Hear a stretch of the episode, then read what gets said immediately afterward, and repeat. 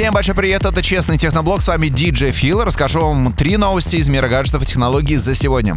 Компания Sony рассказала о том, что представит свой новый флагман Xperia XZ4 на конференции в Барселоне MWC 2019.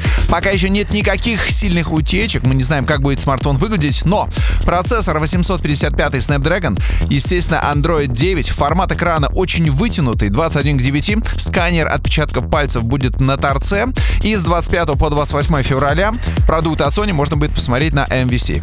Появляются свежие утечки по поводу нового флагмана Samsung Galaxy S10. Стало известно, что у одной из моделей будет всего лишь 6 гигов оперативной памяти. Всего лишь 6, ну потому что у современных флагманов 8, 10 и даже 12 гигабайт оперативки. Также стало известно, что смартфон будет не таким быстрым, как конкуренты. По крайней мере, данные из Antutu говорят об этом. Возможно, ситуация изменится. Также известно, что смартфон станет тоньше и будет 7,8 мм вместо 8,5, как было у Galaxy S9. Презентация 20 февраля в Сан-Франциско за неделю до MVC.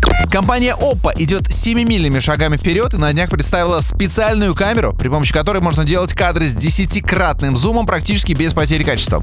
На данный момент у конкурентов есть только тройной оптический и пятикратный гибридный зум, это Huawei. Представлена именно камера, а не сам телефон, но к MVC компания Oppo пообещала подготовить специальный работающий демо-образец. А на этом у меня все. Это был Честный Техноблог. Берегите свои гаджеты, они прослужат вам долго.